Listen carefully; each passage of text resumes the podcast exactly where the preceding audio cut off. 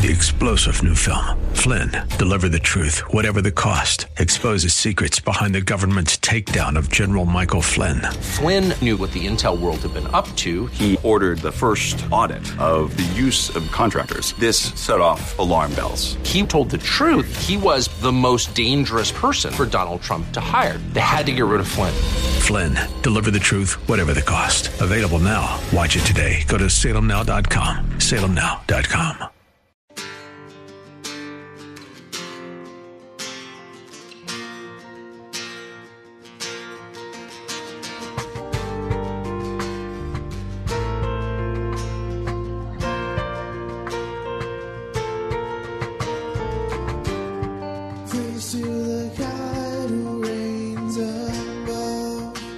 Hello, and welcome to In the Word, a ministry of Calvary Chapel of Orlando. We hope that God speaks to you today as we continue our study verse by verse, chapter by chapter through the Bible with Senior Pastor Will Ramirez. Today, as we continue our study in the book of 1 Samuel, David listens to Abigail and praises God for her actions. We'll pick it up in 1 Samuel chapter 25 verse 32. Once again, that's 1 Samuel chapter 25 verse 32.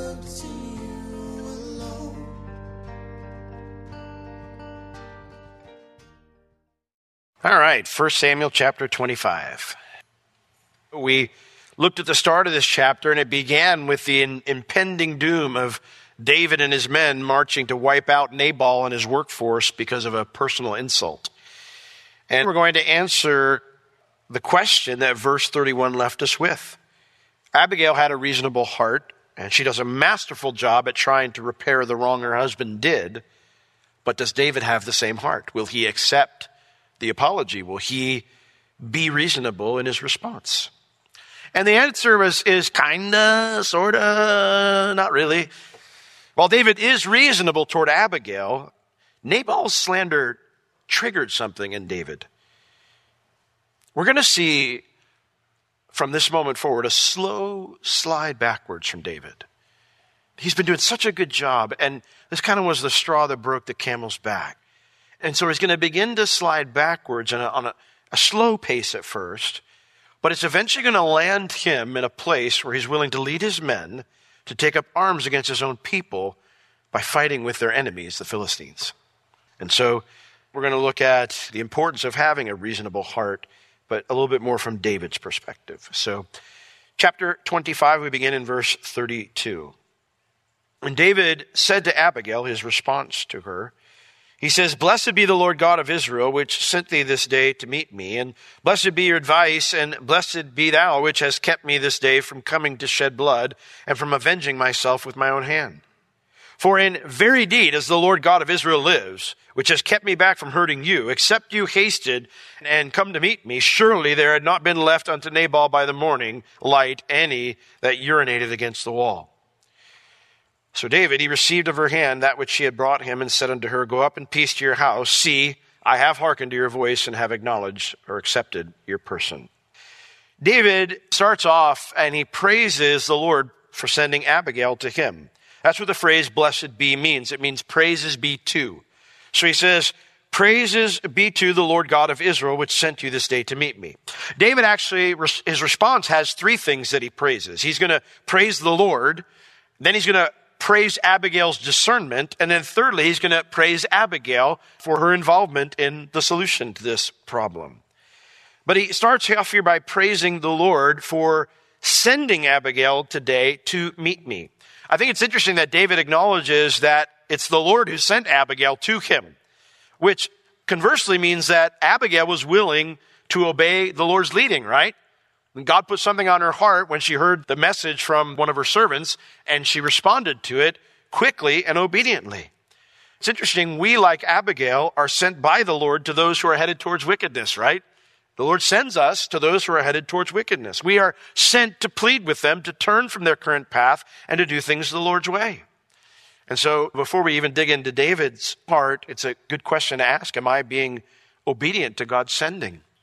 Am I willing and ready to go and meet someone who's headed towards destruction, to share the good news with them, to seek to encourage them to turn around and to follow the Lord. It's important that we note how different Abigail's response is to David's response in this crisis. Abigail hears about it and she immediately goes and does what the Lord tells her to do, even though it's a dangerous situation. David, on the other hand, when he gets the news that Nabal's insulted him in verse 13, we don't see any type of leading from the Lord. He says, Gird you on every man his sword. And then we read in verses 21 and 22 why they're girding. He says that. And David had said, Surely in vain have I kept all that this fellow has in the wilderness, so that nothing was missed of all that pertains unto him, and he has repaid me evil for good. So and more also do God unto the enemies of David, if I leave of all that pertain to him by the morning light any that urinates against the wall. That's a phrase for a man, by the way. He says, If I leave any man alive in Nabal's employ. David did not see himself as God's ambassador like Abigail did. David was following himself. If you note all the I's and all the me's in verses 21 and 22, you'll be surprised because there's quite a few. David was all about himself in this situation. It wasn't about following the Lord. And David also acknowledges this in verse 33 when he blesses her discernment. He acknowledges that he was on his own in this matter, that he was going to do something wrong. He says, And blessed be your advice, and blessed be thou which has kept me this day from coming to shed blood and from avenging not the Lord or righteousness or anything, but from avenging myself with mine own hand. He acknowledges this. He said, It's a good thing somebody listened to the Lord because I wasn't. I was mad, and that's all I could see at that moment in time. And so he blesses her. He says, Blessed be your advice. It means good judgment or discernment. I hear people a lot of times say, Oh, you know, he's got the gift of discernment. We'll address that in a little bit. Discernment is the ability to grasp and comprehend what's going on around you so that you know the right thing to do. It's the ability to grasp and comprehend what's going on around you so that you know the right thing to do. I love what Charles Spurgeon said about discernment. He said, discernment, he said, it's not knowing the difference between right and wrong. He said, it's knowing the difference between right and almost right. Isn't that interesting? That's such a good quote because it's true. It's not just the difference between knowing right and wrong because so often that's obvious. Where we get messed up is because we're almost right. We get into a situation where we're close to right, but we totally blow it because it's not entirely right. It's just almost right. I have found myself in so many situations where I'm going to talk to somebody and I'm like, all right, I, I got the idea how I'm supposed to handle this. I know what the Lord wants me to do. And you get in there and then somewhere along the lines you lose discernment and you say something really dumb. Or you do it in an attitude that's just not appropriate. It's almost right. Discernment, therefore, is not a spiritual gift. Discerning of spirits is a spiritual gift. That's what the Bible says is a spiritual gift. That is different from good judgment, which is what discernment is. Now, David tells us where good judgment comes from in Psalm 119, verse 66. Psalm 119, verse 66, that long psalm in the Bible, David tells us where discernment comes from. Verse 66 of Psalm 199 says, Teach me good judgment and knowledge. And here it is. For I have believed your commandments. See, David explains that good judgment doesn't, is this something that God supernaturally gifts to us? It comes from knowing what God says in His Word and then learning to rely on it instead of my own understanding. That's where discernment comes from. In the New Testament, it talks about how we have had our discernment exercised because we are applying the Word of God to our lives. We are learning the Word of God and then we're living it out. We're applying it to our lives. And so that knowledge of God's Word, when it's mixed with faith, it gives us an understanding of God's character and therefore an understanding of His ways with us. And that's what keeps us from saying the wrong thing in that moment or doing the wrong thing, even though we might be almost right. We know that's not the way to go. That's not the wise thing to say right now. That's not the appropriate way to act right now. That's not the appropriate tone of voice to use. And so we avoid catastrophe and being almost right for what pleases by doing what pleases the Lord instead. Abigail didn't just know what was good in this situation. she knew exactly what God wanted her to do to avert a great catastrophe. She had good judgment. And so David praises her good judgment. Blessed be your advice. And then he says, Blessed be you. You should be praised, Abigail, because you kept me. Yes, the Lord kept me, he sent, but he did it by sending you. And you were faithful, and so you have kept me this day from coming to shed blood and from avenging myself with my own hand. You have stopped me, restrained me, hindered me from doing something wicked. David praises Abigail because she saved lives and she kept David from a great sin. Because Verse 34 tells us what David had intended to do. He says, For in very deed, which means on the other hand. In other words, if you had not done this, if you had not been obedient to the Lord, and if you had not hindered me, he says, As the Lord God of Israel lives, which has kept me, he's the one that kept me back. He used you, but he kept me back from hurting you. Except you had hastened and come to meet me, surely there would not have been one left unto Nabal by the morning that urinates against the wall.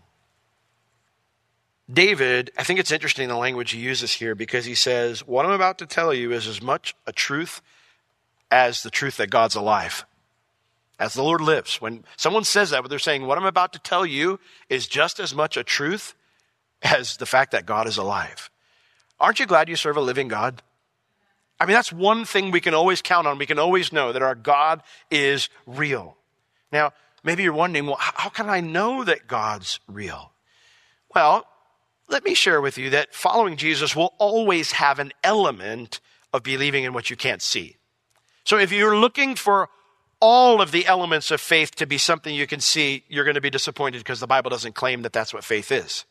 In Hebrews chapter 11, verse 1, it tells us that faith is the substance of things hoped for, the evidence of things not seen. It's the realization of things hoped for, the conviction of things not seen. You see, our faith is not entirely based on what we cannot see. There is a substance to our faith. There is a substance to our hopes. Our worship, the Bible says, is reasonable. It's logical. Romans chapter 12, verse 1 calls it our reasonable, our logical act of worship. How is our faith logical or reasonable? How, how is it a substance we can see? Well, creation is the most basic substance. That God exists and that He is all powerful is something we can learn just by looking out our window. In Romans chapter 1 verse 20, it tells us, for the invisible things of God have been clearly seen by those things that are made. It says, for the invisible things of Him from the creation of the world are clearly seen. How?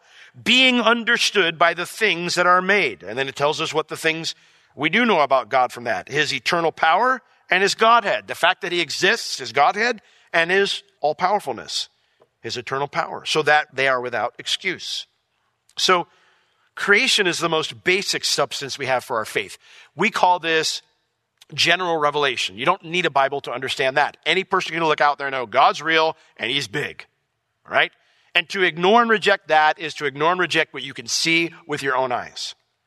Now, the greatest substance, though, is not creation, it is God's Word. In Isaiah chapter 44, verses 6 through 8, when God is reasoning with Israel in their idolatry, he says to them in verses 6 through 8, he says, Thus says the Lord. This is Isaiah 44, if you're taking notes. Isaiah 44, verses 6 through 8. He says, Thus says the Lord, the King of Israel, and his Redeemer, the Lord of hosts. I am the first, and I am the last, and beside me there is no God. And who as I shall call, the, the phrase there means to proclaim something, and shall declare it, and shall set it in order for me, since I appointed the ancient people. And the things that are coming and shall come, well, who are they? Let them show them. He calls anyone to the table. He says, You say you're God? You say you're real? Then you come and declare what's real. You come and declare what's true. You come and predict the future, and let's see how you do. And of course, Nobody can do that except the Lord. In verse 8, he says, Fear you not, neither be afraid. Have I not told you from that time, and have I not declared it? You are even my witnesses. I'm the only one who does this. Is there a God beside me? there is no God. I know not any. I've invited anyone to come to the table to predict accurately 100%. No one has come. I'm the only one who can do that. In Isaiah 44 verses 24 through 26, he says, Thus says the Lord your Redeemer and he that formed you from the womb. I am the Lord that makes all things, that stretches forth the heavens alone, that spreads abroad the earth by myself, that frustrates the tokens of the liars, these predictions that these prophets make and stuff like that. That turns wise men backward and makes their knowledge foolish. That confirms the word of his servant and performs the counsel of his messengers. Jesus taught the same truth. In John 5:39 he said, "You search the scriptures, rightly so because they speak about me." The Lord through his prophets predicted things. And so we call this special revelation because it contains God's word contains eyewitness accounts and proves through predictive prophecy. Now, what's interesting about this concept of our faith that there's a seen component and an unseen component, we see that is the consistent teaching of Scripture. In 2 Peter, he describes our faith this way. In 2 Peter chapter 1, I believe, verse 16,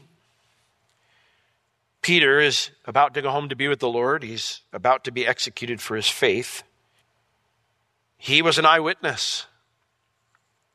And he says, For we have not followed cunningly devised fables when we made known unto you the power and the coming of our Lord Jesus Christ. No, we were eyewitnesses of his majesty. For he received from God the Father honor and glory when there came such a voice to him from the excellent glory. And it said, This is my beloved Son in whom I am well pleased. And this voice which came from heaven, we heard when we were with him in the Holy Mount. He goes, My faith is based on something I heard with my own ears. I saw with my own eyes. It's real. I'm not making stuff up and passing it on to you. But then he says this. But we have a more short word of prophecy, whereunto you do well that you take heed, as unto a light that shines in a dark place. He says, I've got my eyewitness account, but you've got all the scripture here.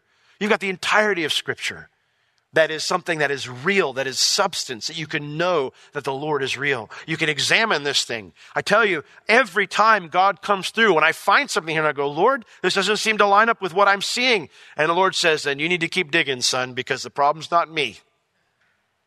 And every single time the Lord shows himself to be faithful. I am the most skeptical of skeptics out there.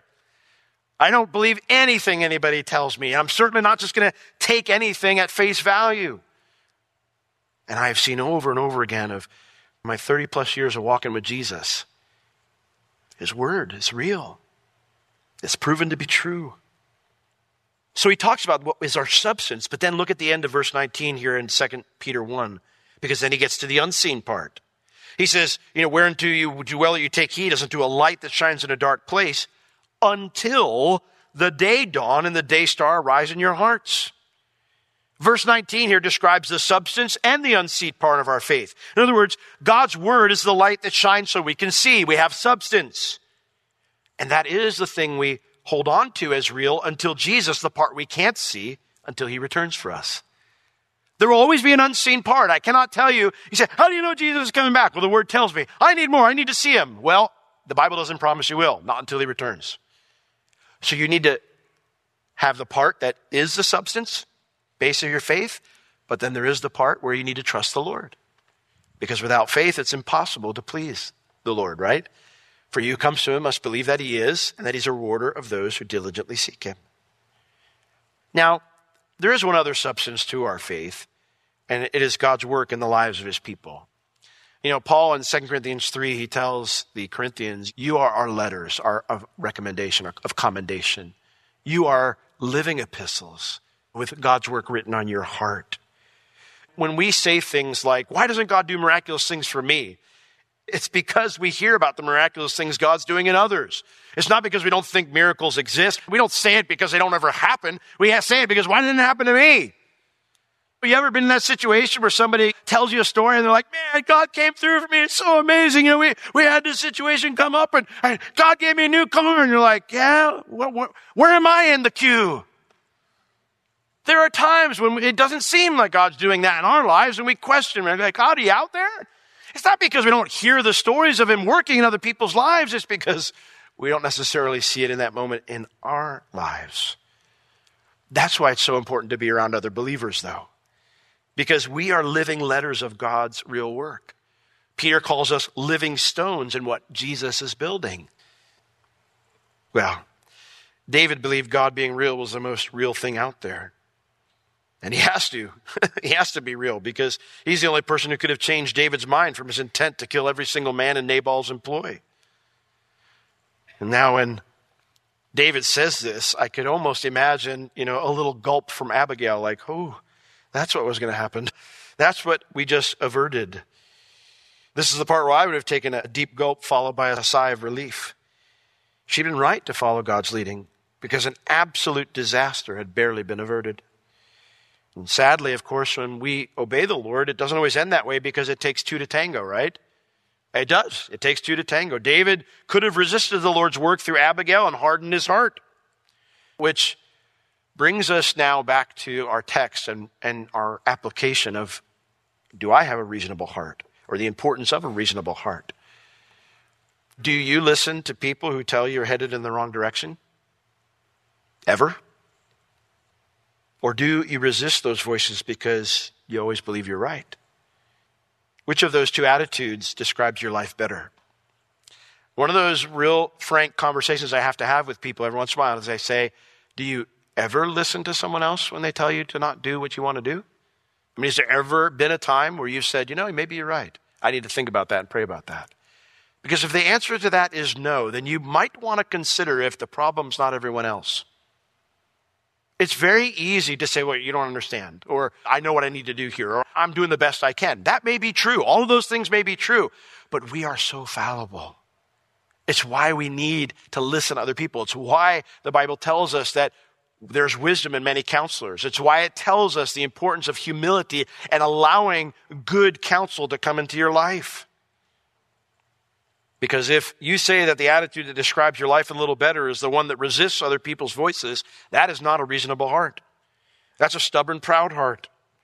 We quote Proverbs 16, verse 18 all the time. Pride comes before destruction and a haughty spirit before a fall. But we often forget the verses that are right around it. Proverbs chapter 16, verses 16 through 20 says this It says, How much better is it to get wisdom than gold, and to get understanding rather to be chosen than silver. The highway of the upright is to depart from evil. He that keeps his way preserves his soul. Pride, in contrast to that, pride goes before destruction, and a haughty spirit before a fall. Better it is to be of a humble spirit with the lowly than to divide the spoil with the proud. He that handles a matter wisely shall find good, and whosoever trusts in the Lord, happy is he. Do you see the verses that frame that verse? It's the famous one. The other ones are the ones we don't tend to remember, but those are just as important. This is not just a generic warning against pride. It's a warning against ignoring good counsel, of ignoring those who share God's word with us because, well, I think I know better. But these verses here in Proverbs 16 are also a promise of something better, not destruction, not a fall, Something better to the one who does listen to biblical counsel. Something better to the one who does stop to ponder if maybe and consider maybe my judgment is actually bad in this situation. Maybe I'm not having the right approach to this. My family growing up, listening skills was not something that we were instilled with.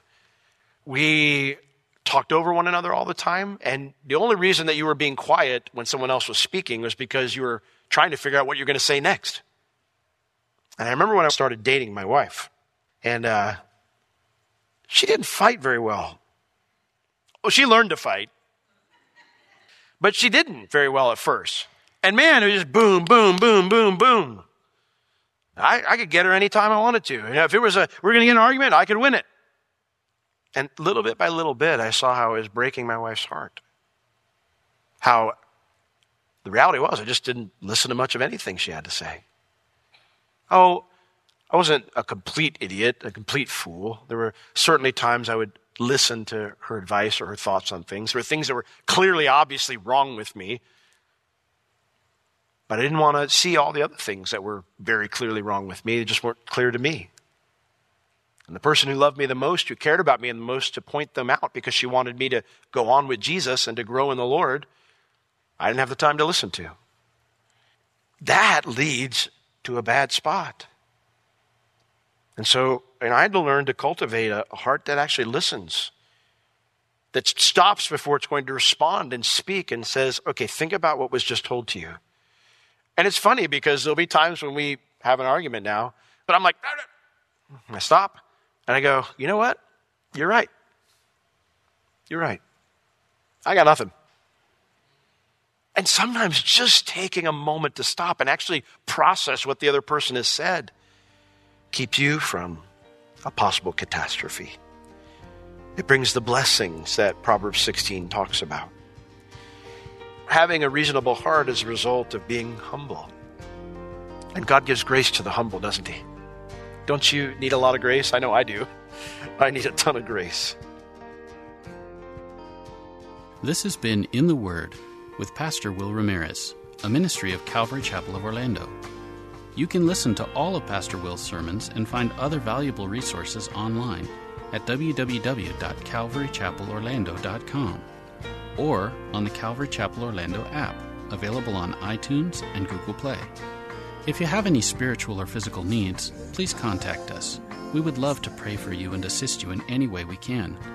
You can reach us at 407 523 0800 during our office hours, Tuesday through Friday, 9 a.m. to 4 p.m.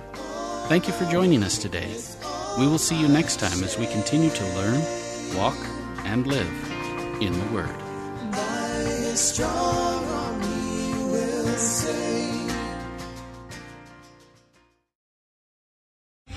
Three star general Michael J. Flynn, head of the Pentagon Intelligence Agency, knew all the government's dirty secrets. He was one of the most respected generals in the military. Flynn knew what the intel world had been up to. He understood its funding. He ordered the first audit of the use of contractors. This set off alarm bells. The explosive new documentary, Flynn, Deliver the Truth, Whatever the Cost, uncovers the facts behind this scandal. Flynn told the truth. He was the most dangerous person for Donald Trump to hire. I find out the worst enemy that I'm going to face in my life is right here in America. They took my assessment and they wanted me to change it. And I was like, I'm not changing it. They had to get rid of Flynn.